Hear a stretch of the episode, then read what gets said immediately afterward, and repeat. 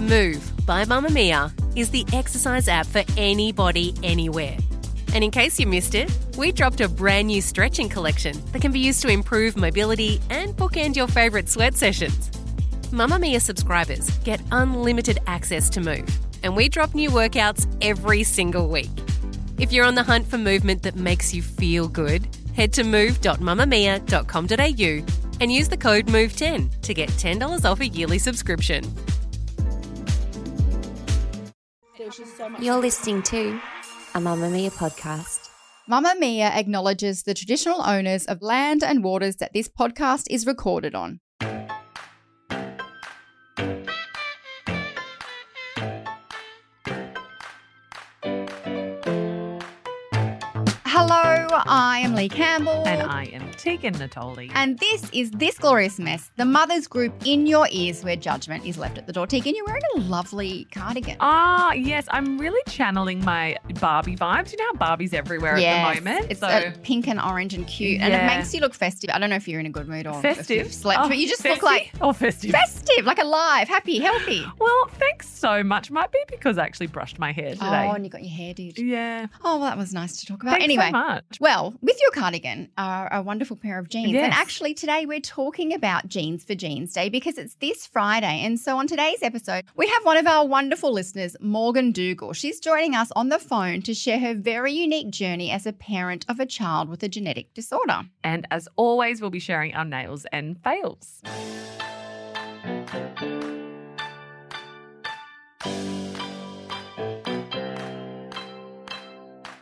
Morgan Dougal was just 2 weeks into motherhood at home feeding her baby Nixon when she received a call from the hospital. They told her to stop feeding her son immediately and come to the hospital as soon as possible. We're going to chat to Morgan now about her journey. So all babies have the heel prick test when they're born, and given we spend the whole pregnancy having test after test, were you even thinking about getting these results back? No. I had no idea what was involved in the test. I mean, I had just popped a baby out, signed the form to agree to the test, and never saw anything more of it after that. Talk us through that phone call from the hospital and what they told you when you finally got there. That will be forever burned in my memory, that phone call. I got a call when my bub was 2 weeks old, so my husband had just gone back to work. I was at home alone with my baby when they called to say, "We've got your newborn screening test results. We need you to stop feeding your baby immediately and come straight to the hospital." And I said, "Okay, why?" And they said, "Oh, we don't want to say any more because we don't want to worry you and risk you jumping on Google. Just get here as soon as you can." Wow. So, no, of course I wasn't worried. No, not at all. Yeah, I'm pretty sure that would have been the longest car ride of your life, no doubt. Oh, most definitely. So when you got there, what were you told? Well, we arrived at the hospital and the neurology ward is in with the metabolic ward. So we had no idea what we were walking into. We just a waiting room full of highly disabled children. And then as we entered the room, there was a panel of 5 medical professionals sitting there to explain what our diagnosis was. And what was that diagnosis? A diagnosis of phenylketonuria, also known as PKU, which means that our son's body cannot break down an amino acid found in protein, because if he has that, it will cause irreversible brain damage.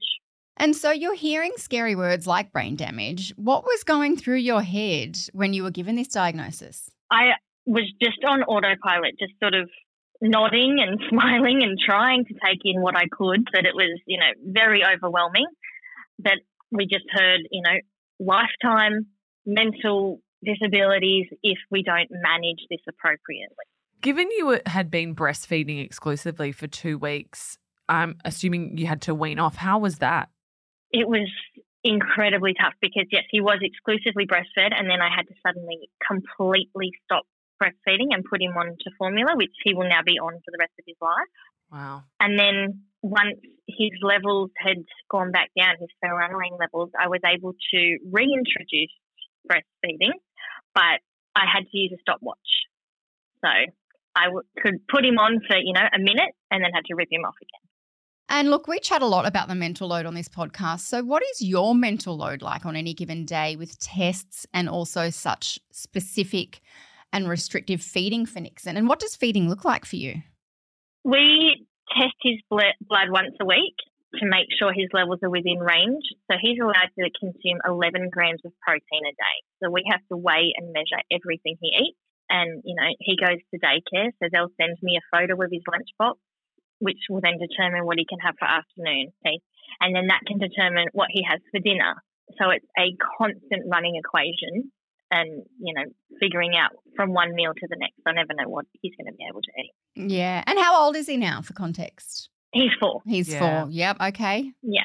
And so you just mentioned, obviously, with the daycare, you know, they send you updates of what he's eating. As your child gets older and you're not with him 24 hours a day, how are you teaching Nixon about his condition? He is the most resilient little boy. We've just had to really drum into him no-no foods and that anything he eats, he has to check with me beforehand. So, I mean, I am incredibly anxious about him starting school next year when he won't have eyes on him constantly, but it's, I guess, having to be able to trust him and know that we've, like, he'll go to a birthday party, he'll hit a pinata and stand back and let everyone run to get the candy because he knows he can't eat it. Little cherub. He's very resilient and he's learned, and it's taken a lot of energy to get to this space.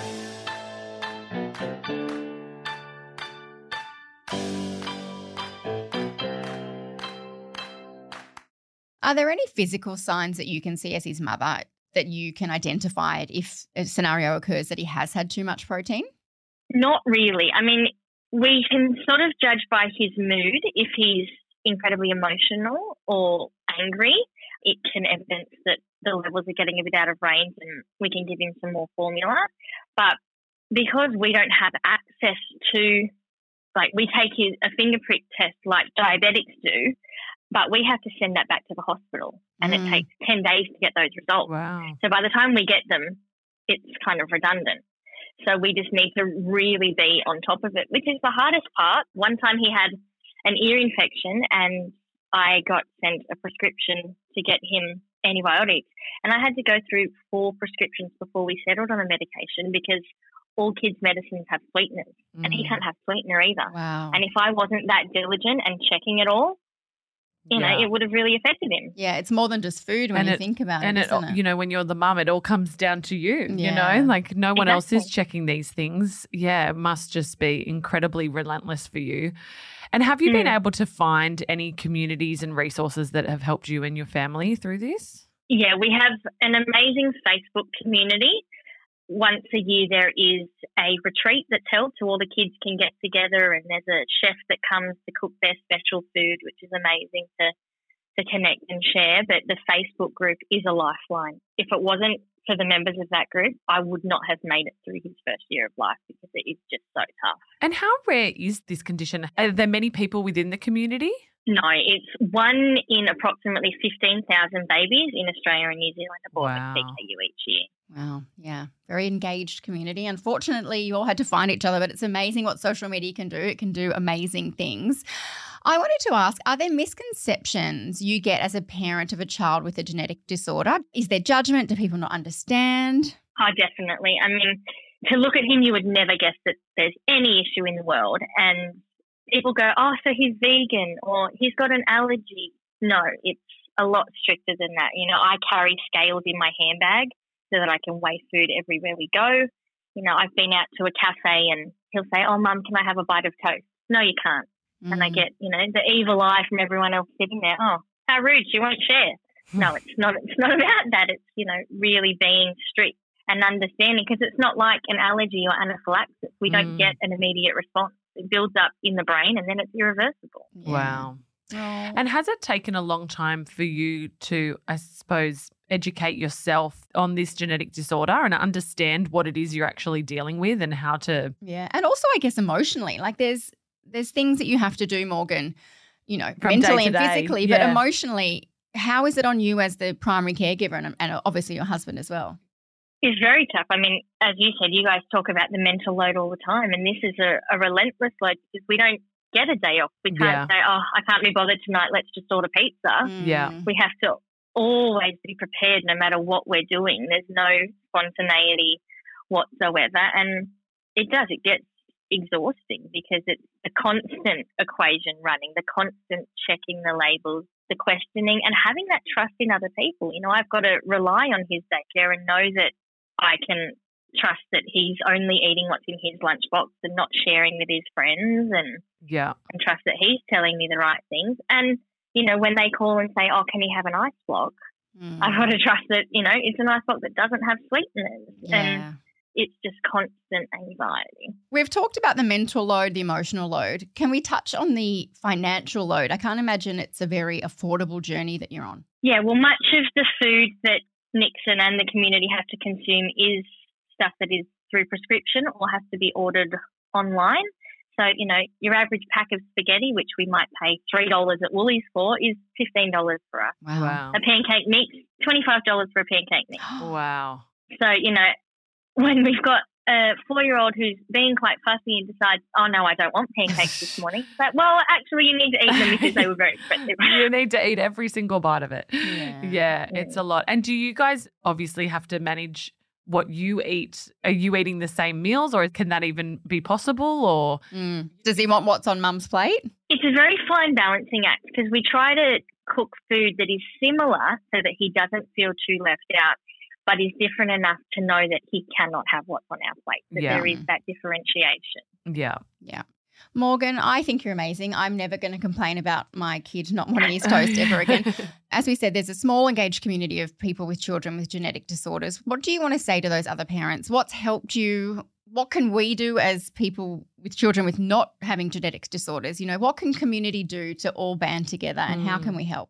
I think it's just making generous assumptions, like understanding that, you know, if there's a parent out in public saying no to their child, that they might not just be mean, that there's more to it. And I guess it's just that awareness. I mean, every single child born in this country is tested for PKU, but no one's ever heard of it. And I just think there needs to be more knowledge out there in community. Do it in the prenatal classes. Tell us what's going on. Well, Morgan, it's so interesting you say that because until this very minute, like I've got three kids, I have no idea what that heel prick is for. Me neither. I had no idea. And you just, it's funny, I've had three children and I've obviously given permission for the heel prick, but I have no idea what it was actually testing for or what the effects of that test could potentially be. And that's why it's so important that you're chatting to us, Morgan. And I wanted to thank you for your time because you've educated both of us and I think a lot of listeners out there. And I just want to say we think you're the most amazing mum to the beautiful Nixon. So you're doing really great. Thank you. Although it's 1 in 15,000 that are diagnosed with the disorder, 1 in 50 people actually carry the gene. Wow. Oh. Is that something that can be screened for genetic testing, preconception genetic testing? It can. Okay. Oh, Morgan, you're an amazing mum. Thank you for sharing. Thank you for your time. Your experience. Thank you for having me. Nailed it. You failed it. Tegan, I want you to start with your nail. With my nail on a trail. So we went to Barbie premiere a few weeks ago. And that's maybe why I'm in like Barbie vibes, right? But like I really got a slap to the face. Well, it's almost like a backhanded compliment. I walked upstairs. My children are so used to me looking like a bush pig that I walked upstairs. It was a Monday night, so like it wasn't even a weekend. They probably got the shock of their lives. But I walked upstairs, like I'd done my hair, I had makeup on. You had like a hot pink lip. I had a pink lip on, like all in the name of Barbie, you know. And Banjo looked at me as though I was a Disney princess, like a mermaid coming out of the water with sunshine beaming from behind. Yeah. And he goes, oh, wow. And my heart just dropped. Like, and he goes, you've got lipstick on. You know how like he speaks like Arnold Schwarzenegger. He does. Yeah. My love language is words of affirmation. Yes. So my son is just filling my cup. Like I was like, oh my gosh, one day I bet he'll marry someone who's like acts of service. So like he'll say all these nice things and they won't care. Yes. But I'm like, you can fill my cup any day. But so I was that's like, your nail. So is your fail that you? I'm a bush pig every other day of the week. Yes. You and every other mother in leggings. Oh, my God. But I just, yeah, I only wear activewear. My hair's always up in a bun, no makeup. And I'm like, wow, for my son to go, oh, wow, at the sight of his own mother, just putting on a bit of But isn't it fascinating effort? At that age that they, I don't know, that they notice or that like. And like, I don't know. Honestly, I think I've said before how in the past he's like, you look so beautiful, Mommy. Yeah. And I was just like, wow, like it's amazing how, you know, they really do idolize, you know, you as their mum. Yeah. Like they just think you're the most brilliant thing in the world. Alexander started to critique my outfits and be like, I don't like those pants. No. Wow. Thanks. I'm like, Daddy told you to say that because it's not leather. Well, my nail and my fail are one in them both. I have a little bit of a life update. We recently moved. Yay! We moved, and the fail is just move. Like moving. And they call it one of the biggest life stresses because moving. But how great that you're not doing it, because most of us and our listeners will probably relate to either doing it while you're pregnant or just after having a baby. Well, I did that the first time. We purchased a house at apartment at 38 weeks and I moved with a 3-week-old. Never again. So, yes, this was easier. However, Alexander there's a lot more stuff. Oh, my God, so much stuff. And, like, the whole secondary infertility comes back up because you realise you've kept a whole bunch of stuff and you're like, do I take this to the new house? He's like, oh, a whistle I got at her first birthday. I have to keep everything. That I didn't know I had for the last 4 years. Yes, and also I just really underestimated how discombobulated he would be because he's lived his whole life in this one place and you just say, we're moving. So we go to the new place and he's like, oh, this is cool. When do we go back to the other? And I'm like, oh, no. This isn't an Airbnb. Yeah. I said, other people live there now. He's like, what do you mean they live in our house? And I was like, well, now we live in this house. So, look, it was a journey and I think as prepared as you can be, moving is awful. But my nail is we've moved and we're in and there's only those 3 boxes left of random cords and stuff. And new beginnings, new memories now. Yeah, exactly. And, yeah, look, the nail is just that it happened and that I'm not doing it for another 10 or 20 years. But I also think for an anxious brain like me, the anticipation of something that's like so much upheaval, such a change, it's such a relief that it's over. So that's my nail is that like, oh, that thing on the horizon is done. You did a great job, can I say? You did. You came over one day and helped me. You were great. I was like, I'm tired. Let's stop. You were like, no, what is this box? This is going in the bin. Oh, you were great. And you texted me the next day. You were like, ow, everything hurts. My body's so sore. It was like a workout. The week of moving, I did 25,000 steps each day. Wow. I know. So if you don't want to exercise, just move house. And with that, we are done. Thanks for listening to This Glorious Mess. You can get in touch with us. We have an email address. It's tgm@mamamia.com. Or we have the wonderful group on Facebook called Mamamia Family where we just chat about all things glorious messes. This episode was produced by Grace Rouvray with audio production by Scott Stronach, and we will see you next week.